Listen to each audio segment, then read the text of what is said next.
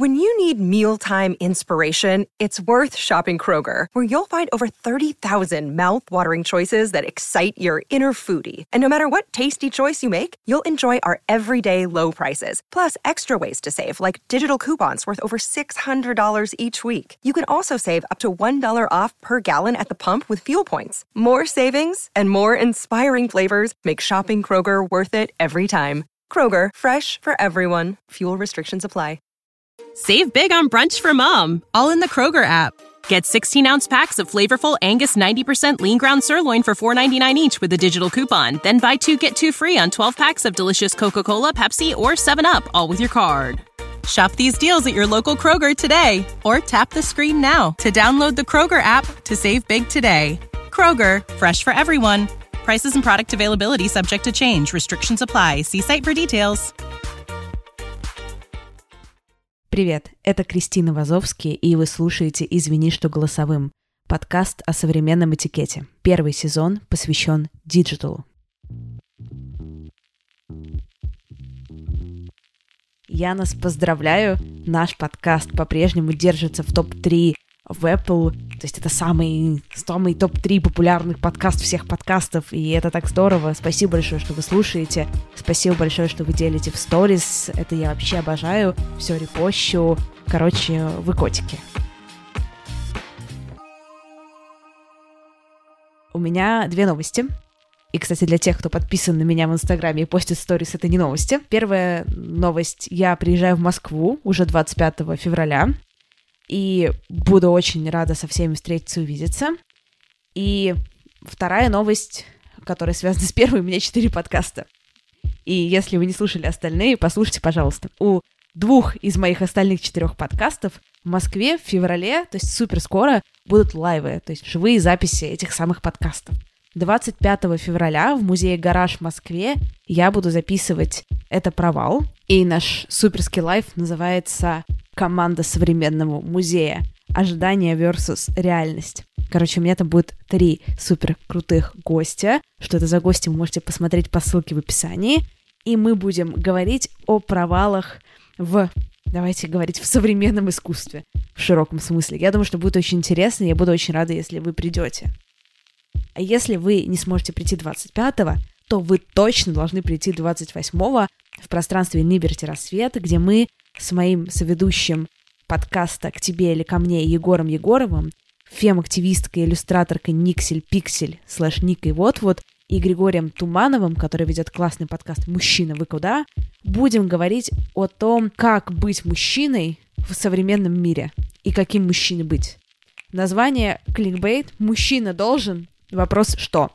Тоже все подробности в описании подкаста. Приходите, пожалуйста. Мероприятие бесплатное, но нужно зарегистрироваться. Я вас буду очень-очень-очень-очень ждать. И буду рада всех увидеть. А если вы хотите, чтобы у этого нашего с вами диджитал-этикетного подкаста тоже случился лайв, подпишитесь на наш телеграм-канал «Собачка Голосовое». Там есть ссылка на бот. И пишите нам в бот, что «Да, хочу лайв», да, с кем хочется лайв, про что хочется лайв. И мы все устроим.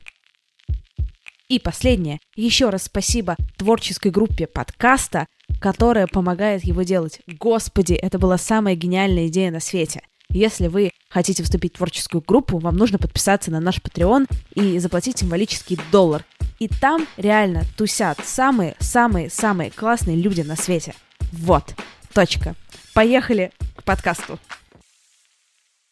Эксперт сегодняшнего выпуска Виктор Вахштайн. Виктор – кандидат социологических наук, профессор и декан Шанинки. Подключаем Виктора.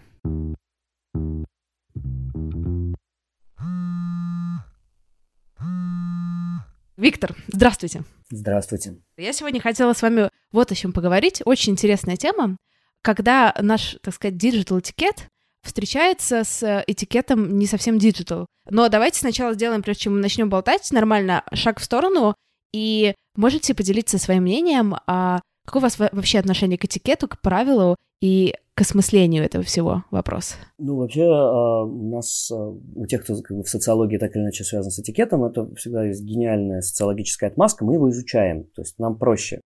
Но дальше социологи делятся на тех, кто его изучает, будучи при этом невероятно этикетными, сдержанными, приличными людьми, вроде Михаила Соколова, который даже разработал целую этикетную теорию науки. Про то, что наука – это тоже больше про этикет. И те, кто изучает его методом непрерывного нарушения этих правил, это другой фланг. Мне он чуть ближе по каким-то личным соображениям психологического толка, не социологического. Да, но в этом смысле, конечно, социология, она очень сильно связана с этикетом. Тут никуда не денешься. У нас часть классиков, значимая часть классиков, да и современников, постоянно пытаются переосмыслить, как меняются правила поведения, с чем они связаны, от чего зависит. То есть вы сказали, что вы лично относитесь ко второму флангу скорее. Когда мы об этом говорим, мы говорим о вас как вот я Виктор, или мы говорим о вашем подходе в изучении, или мы говорим и о том, и о другом одновременно? Или вы мне задали вопрос мне лично, и я лично ответил. Это никак не связано с моим подходом в изучении. На самом деле, с чем это связано в социологии, вот это нарушение норм приличия как способ их изучения. Оно связано с двумя способами мышления об этикете, которые у нас довольно сильно укоренены. Первый из них классический, который уходит корнями еще в теорию сакрального, дюркгеймовскую, который предполагает, что вообще-то даже самые повседневные, обыденные, незамечаемые рутинные действия, они настолько подчиняются правилам, потому что вот это и есть мораль. То есть там, где мы сегодня говорим слово «этикет» и немножко обесцениваем его, типа «держи вилку в левой руке, а нож в правой». А наши классики как раз наоборот, они придавали ему невероятное значение, потому что сакральное, религиозное, моральное и этикетное для них почти синонимы. Попробуйте влезть без очереди в очередь, и вы увидите не просто возмущение, вы увидите настоящий гнев осквернения. Вот у другого нашего классика, такого дюргемианца Пьера Бурдье, есть замечательная фраза, что «общество способно внушить тебе целое мировоззрение через простые требования, как-то держи нож в правой руке, а вилку в левой». Вот. А другой подход как раз про то, что можно и без сакрального, но просто за счет постоянного слома повседневных правил поведения мы можем понять, где эти правила проходят. Потому что они же негласные, да, этикет же это не то, что написано на стене, и мы этому следуем, а то, что у нас уже буквально в тело встроено. Вы сказали про очереди. Я как человек, который сейчас живет в Англии и уже живет здесь какое-то время, почти 3 года, я могу сказать, что мое отношение к очередям очень сильно поменялось с переездом, и оно становится с каждым годом для меня именно вот такое сакральное значение очереди, оно меняется. Для меня это было невероятным наблюдением, что сейчас для меня нет на самом деле в моей повседневной жизни ничего сакральнее очереди. То есть я имею в виду в рамках моего взаимодействия с людьми здесь. Потому что в Англии тебя простят примерно все, что угодно, только не нарушение очереди. Точно так же, как в Германии и во многих других местах. Просто почему вот это направление этнометодологи, они так любят изучать именно очереди? Потому что очередь – это вот он социальный порядок, да? То есть всегда говорили, социальный порядок – это общество, общество – это институты, санкции, нормы. Нет, общество – это очередь. Вот то, каким образом люди создают порядок, то, как они умудряются удерживать дистанцию, то, каким образом эти правила, при том, что они нигде не написаны, настолько встроены в наши тела, что мы даже просто можем вздрогнуть при мысли об их нарушении. Это как раз очень сильно про социологию, потому что вот этикет и очередь, они напрямую и иллюстрируют то, что называется обществом. Мы в свое время изучали, как люди пользуются банкоматами в торговом центре. Меня поразило то, что дистанция, которая между человеком, который снимает деньги в банкомате, и следующим человеком за ним, она всегда абсолютно одинаковая, такая грамматика повседневности. Если человек у банкомата слишком долго копается, то тот, кто стоит за ним, он делает буквально полшага вперед, такой squeezing out, он его выдавливает. Он посылает сигнал, что ты слишком много времени забрал себе. И у человека, который в этот момент чувствует спиной, что к нему приближается, есть 2 сценария поведения. Он может обернуться, посмотреть на нарушителя своей личной зоны безопасности и демонстративно вернуться к разборке с банкоматом. Вторая стратегия, он может сделать полшага в сторону и развести руками. Это называется opening up, да, при открытии ситуации. Тогда вот тот, кто пытался выдавить, делает шаг вперед и предлагает свои услуги. Вот эта хореография повседневных взаимодействий, в том числе с техническими устройствами, в очередях, на перекрестках, она постоянно всплывает вот в направлении микросоциологии. Как раз исследование повседневных взаимодействий людей. Я думаю, что согласитесь, что отношение к очереди, как очередь выглядит, она в условной Англии, в условной России выглядит по-разному. А в диджитал вот эти же конструкции, они переносятся как бы так же, или диджитал всех уравнил? Хороший вопрос, на самом деле, потому что здесь нам надо, наверное, начать с развлечения принципиальные для исследователя, особенно вот из той области, которая мне близка, теории фреймов. Фрейм – это некоторая структура поведения. И в микросоциологии, например, мы говорим о фрейме интервью. Вот у нас сейчас с вами, мы взаимодействуем в старом добром фрейме интервью.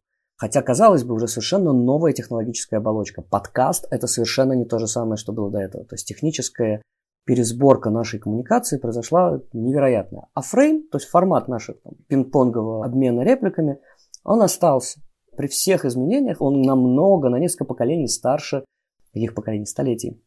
Но это одно, это то, как устроено взаимодействие людей. А вот то, что называется фреймом в семиотике, это как раз жанр. То, в каком формате вы пишете. То, как вы выстраиваете реплику в зависимости от того, вы это делаете в WhatsApp, это голосовое сообщение, это звонок по телефону и так далее. То есть получается, что у нас есть жанры и фреймы. У нас есть структуры взаимодействия, а есть жанры, есть то, как, например, мы можем поставить смайлик здесь или не поставить смайлик здесь. Мы можем, соответственно, начитать голосовое сообщение и знаем, что человек, который его получит, не будет нас материть 40 минут, прежде чем его включить, потому что вообще есть серьезное неприятие голосовых сообщений у части коммуникантов. Точно так же, как у другой части, такое же серьезное неприятие звонков, потому что то есть позвонить, но это просто вторжение в личное пространство. И получается такая любопытная история, что в какой степени появление все новых и новых технологических форматов действительно меняет, создает, преобразует те устойчивые жанры, которыми мы пользуемся. И этикет связан, конечно, со вторым. То есть отправить смайлик в деловой переписке – это послать сигнал к тому, что вы готовы сменить жанр на более персональный. Вот есть такие коллеги, которые занимаются исследованием техники, они говорят, нет, вот новые технологии общения создают новые жанры общения. Появился Skype, появился новый способ выстраивания коммуникации. Появились голосовухи, появился новый способ.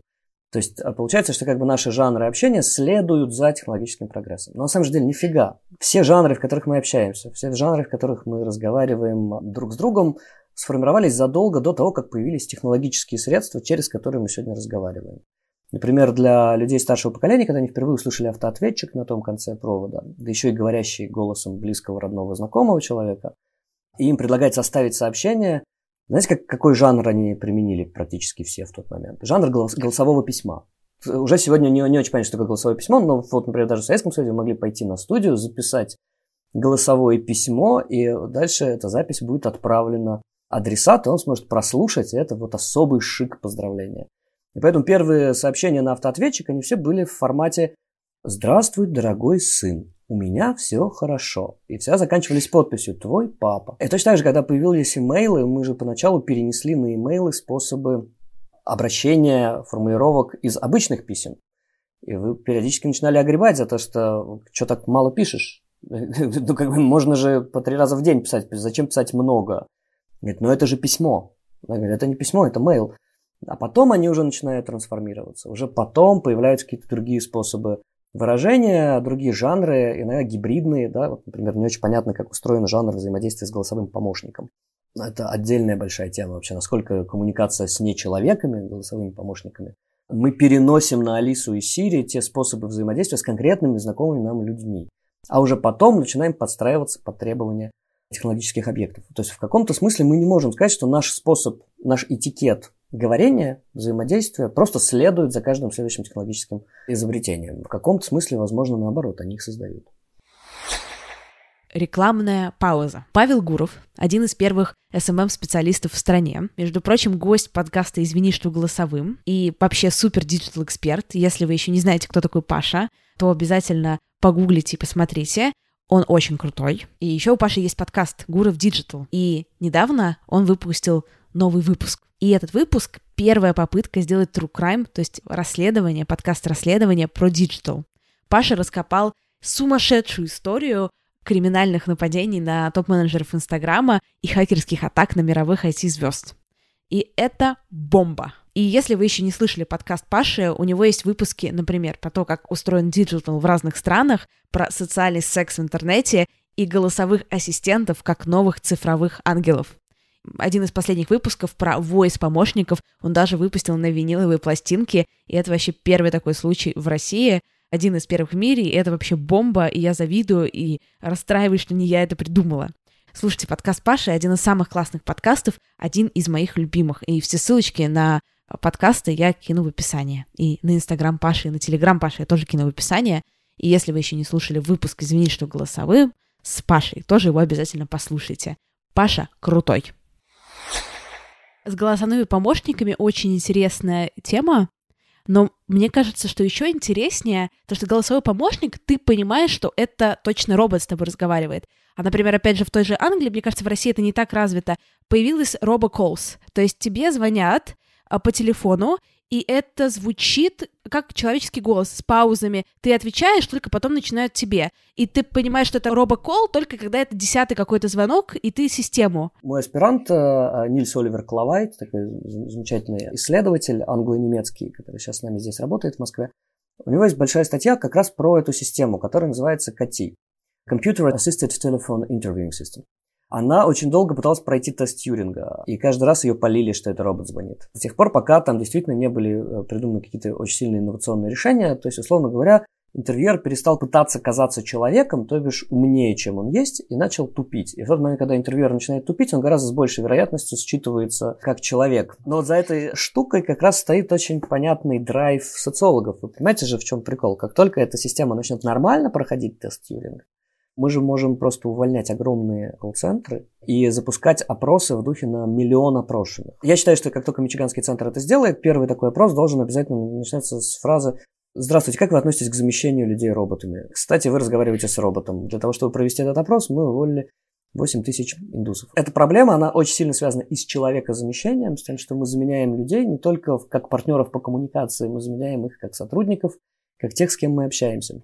Так что робоколлс – это просто базовая такая фронтирная тема на пересечении сразу нескольких вещей. Этики исследования, человекозамещения, теста Тьюринга, то, насколько человек реально думает, что разговаривает с человеком. И вот с этим связана как раз первая тема, которую вы упомянули, потому что вроде мы же понимаем, что мы разговариваем с Сирией и с Алисой, да? Но бывало же у вас такое, что в какую-то секунду начинали разговаривать так, как если бы она была человеком. То есть практики коммуникации все равно включаются.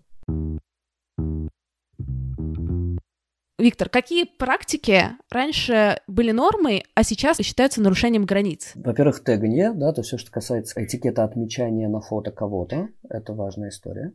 У меня есть гипотеза, что куда более жестким этикетным нормам подвергаются не практики, связанные с визуальными вещами. То есть там, хотя это, конечно, очень важно, да, но важно, кого вы тегаете и не тегаете. Важно, как вообще, вплоть до того, как вы выстраиваете кадр, когда размещаете его, например, в социальных сетях. Но мне кажется, гораздо больше табуируются вещи, связанные с текстами. Обратите внимание на такую совершенно магическую практику, например, в Фейсбуке, когда вы хотите прокомментировать какую-нибудь сволочь, которая вам глубоко неприятна. Но чтобы отослать к тексту, вам ведь нужно репостнуть.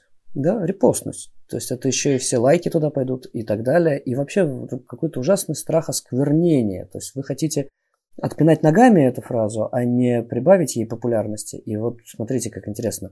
Принтскрин. Вы фотографируете ненавистный вам фрагмент текста и вставляете себе в качестве картинки. И тут же появляется в комментариях куча людей, которые говорят, что так нельзя, это зашквар, не по этикету поступил. И отмечают в комменте тут же человека, чей пост скопирован. Потому что вот с текстом, да, то есть у нас по-прежнему к тексту куда более серьезное отношение, чем, скажем, звонку или возмущению людей, которые нарываются на автоответчик. Типа, что это такое? Мы не в 19 веке, чтобы на автоответчик сообщение оставлять. Перезвони мне срочно. Это как раз два типа табуирования. Табуирование, связанное с обращением с контентом, да, то, что можно и что нельзя делать, в зависимости от того, это текст, это изображение или аудио. Про аудио я вообще ничего не могу сказать. Потому что сейчас какой-то аудиальный поворот намечается. Учителя детям дают уже книги не читать на лето, а прослушать на лето.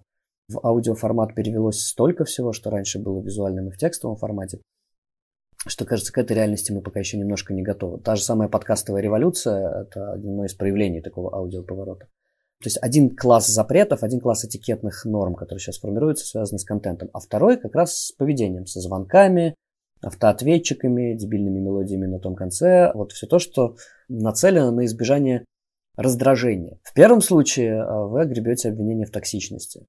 А во втором случае с вами просто перестанут разговаривать. А почему условные, я не знаю, ну я не люблю миллениалы, да, ну какое-то... Сегодня мы с еще одной моей диджитал-коллегой, она предложила такое определение: диджитал-аборигены и диджитал-мигранты. Это очень старое определение, да. Это его да, да. То есть сначала его использовали для того, чтобы показать разницу между теми, кто уже родился с интернетом, и те, для кого интернет стал достижением. Но уже, поскольку все-таки интернет довольно старое изобретение, то мы сталкиваемся уже с новой границей там, поколений. Тоже терпеть не могу это слово, он ничего не объясняет, но хрен с ним поколение. Это между теми, кто уже застал эпоху мобильного интернета и с ней сроднился, И те, для кого по-прежнему операции с телефоном являются, некоторым забавным времяпрепровождением, а реальным, конечно же, настоящим всегда остается лэптоп, да. То есть что-то такое. То есть поколение мессенджеров, давайте условно назовем так. И здесь тоже там огромная разница в каком-то смысле между диджитал-аборигенами и диджитал-мигрантами меньше различий, чем поколение мессенджеров и поколение дайлапа, условно. А вот такой супер вопрос. А почему условные, я не знаю, просто говоришь миллениалы, это ничего не говорит. Говоришь эти аборигены, это ничего не говорит. То есть мы вроде все понимаем, что мы имеем в виду, а с другой стороны абсолютно невозможно как-то это корректно обозначить, потому что аборигеном или условным поколением мессенджера может быть и 30-летний человек, и 20-летний человек. Абсолютно. И тут есть простая история, то что надо уже отказываться от этих дурацких клише. Поколение X, поколение Y, поколение Z, поколение снежинок. Есть еще замечательное определение Snowflake Generation.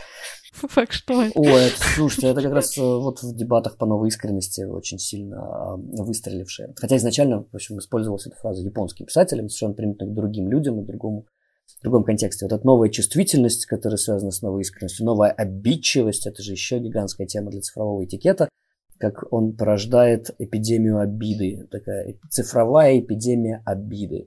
Вы больше не коммуницируете с людьми, вы производите менеджмент в сфере обид. Да, он может быть агрессивный, типа кого бы мне еще сегодня обидеть, или наоборот, чтобы мне такого написать, чтобы никого не обидеть из лояльной мне аудитории. При этом сама вот эта попытка выделить поколенческие группы на основе технологических девайсов, она абсурдна по одной простой причине. В любом поколении, независимо от того, где поставить границы возрастной когорты, разница внутри поколения всегда будет больше, чем разница между поколениями. То есть просто это настолько гетерогенные группы, что попытка сказать, зато они все такие, да, они торчат под рейф и чем-то пудрят носы, они не такие, как мы. Нет, это не работает, это абсолютно недоказуемое утверждение социологически. Я с вами здесь полностью согласна. Но все равно есть же люди, которые боятся отвечать на звонки с любых номеров, а есть люди, которые не боятся и звонят. Почему кто-то боится, а кто-то не боится? Кто-то поднимает трубку, когда звонит незнакомый или любой номер, а кто-то нет. Но вряд ли при этом будет такая универсальная объясняющая причина. Да? Причин может быть множество, но вряд ли будет одна универсальная объясняющая про то, что этот цифровой абориген, а этот цифровой мигрант. Нет, наверное, у многих людей есть много поводов, способов повседневных обращений с телефоном и по-разному, то, что называется, фреймирование. Условно говоря, для меня телефон, смартфон, это все еще телефон. То есть это не компьютер и не камера. Да, я бумер. Практики мои обращения с телефоном, они остались от того времени, когда у меня был стационарный телефон. Там я тоже не знал, кто звонит, и ничего, брал как-то трубку при этом. Для микросоциолога тут, конечно, самое интересное, это чем на самом деле является смартфон с точки зрения наших повседневных практик обращения с ним.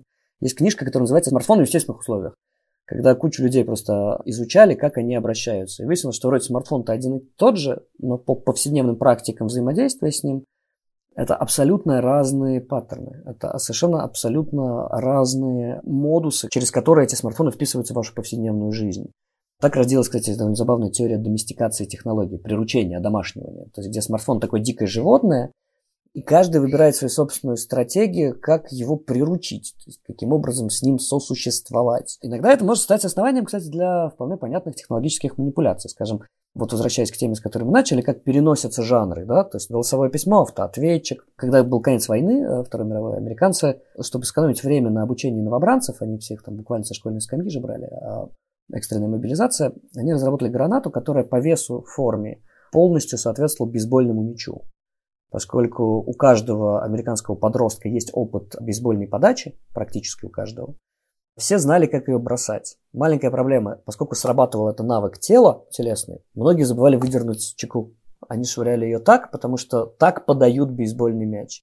Поэтому точность попадания была великолепная за счет того, что гранату приблизили к бейсбольному мячу, а поражаемость довольно низкая, потому что для человека это бейсбольный мяч, его рука уже сказала ему, что это бейсбольный мяч. Поэтому какая чека там, да о чем? Ее в итоге сняли с вооружения. Но точно так же мы переносим практики взаимодействия с животными на технологии, с одних технологий на другие технологии. Одни жанры коммуникации, письмо, переносятся в другой формат и задают там какое-то время этикета. Письмо стало имейлом, но некоторое время еще продолжало быть письмом. Вот, например, жанр смс-ки, он что, совсем уходит в прошлое? Или он трансформируется? Потому что То, как мы пишем в мессенджерах, это не то, как мы писали смс-ки. Это все-таки уже принципиально другая дискреция, другой способ... Потому что за смс-ку там зачарджили за одну. Сейчас я тот человек отвратительный, который по слову в сообщении пишет. Привет. Ну, так вот, что? Это все разные сообщения. И, конечно, я не могла себе такого позволить, не знаю, 10 лет назад. Да, разумеется. Моя дочь, например, поскольку вот мы с ней все-таки общаемся в старых добрых смс-ках, но она уже усвоила... Она еще не общается в мессенджерах, да? Ей пока 7, я все всячески этот момент отдаляю. Но она зато общается в смс-ках ровно так, как вы общаетесь в мессенджерах по одному, значит, в сообщении. Но у этого же есть рациональность. Мобильный интернет. Да, но у этого тоже есть рациональность. Из-за того, что мы все находимся под градом сообщений в мессенджерах, я их снес, то у вас телефон, если он особенно в режиме вибрации, он просто не перестает колебать воздух. И поэтому, может быть, вы пропустите одну вибрацию, но если по слову в сообщении, то 10 скорее с большей вероятностью не пропустите и раньше ответите. А можете как-то резюмировать все то, что мы обсудили за последние полчаса? Кажется, на первый взгляд, что это такой набор совершенно разрозненных сюжетов. Их объединяет несколько вещей. На самом деле, уже далеко не только этикет цифровой, потому что это был только один из сюжетов. То, насколько вещи, которые кажутся нам предельно новыми, такое типа черное зеркало, действительно, да, то есть там person of interest, то есть появление каких-то совершенно новых технологических вещей, в действительности не создает, а просто возвращает нам то, что существовало в других технологических формах задолго до появления подкастов, задолго до появления робоколлс, задолго до размывания границ доверия. Получается каким-то, так сказать, странная штука, что социальные феномены, с которыми мы сталкиваемся в новом технологическом мире, на самом деле глубоко очень старые. Просто технологии начинают нам возвращать эти темы на каком-то новом витке технологической спирали. Но, впрочем, это потребует составления своего рода такого словаря, да, где, с одной стороны, будут очень новые технологические штуки в одной колонке и очень старые, связанные со смертью, доверием, коммуникацией, этикетом и даже монетизацией, да, с 50-х годов, не написанных еще книг. Все они так или иначе оказываются как бы возвращены из мертвых. То есть технология оказывается тем, что возвращает нам давно забытые вещи и поднимает из гроба то, что казалось уже похороненным даже в социальной теории.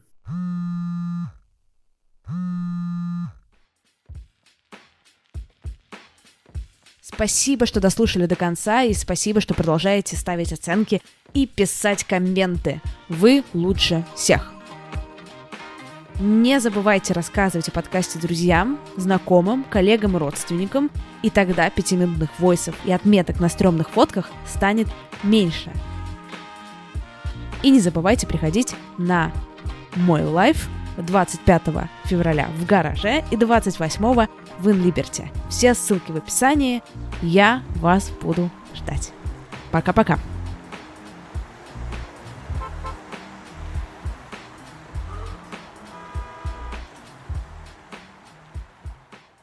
You know how to book flights and hotels. All you're missing is a tool to plan the travel experiences you'll have once you arrive. That's why you need Viator. Book guided tours, excursions, and more in one place. There are over 300,000 travel experiences to choose from, so you can find something for everyone. And Viator offers free cancellation and 24/7 customer support for worry-free travel. Download the Viator app now and use code Viator10 for 10% off your first booking in the app. Find travel experiences for you. Do more with Viator. When you need mealtime inspiration, it's worth shopping Kroger, where you'll find over 30,000 mouthwatering choices that excite your inner foodie. And no matter what tasty choice you make, you'll enjoy our everyday low prices, plus extra ways to save, like digital coupons worth over $600 each week. You can also save up to $1 off per gallon at the pump with fuel points. More savings and more inspiring flavors make shopping Kroger worth it every time. Kroger, fresh for everyone. Fuel restrictions apply.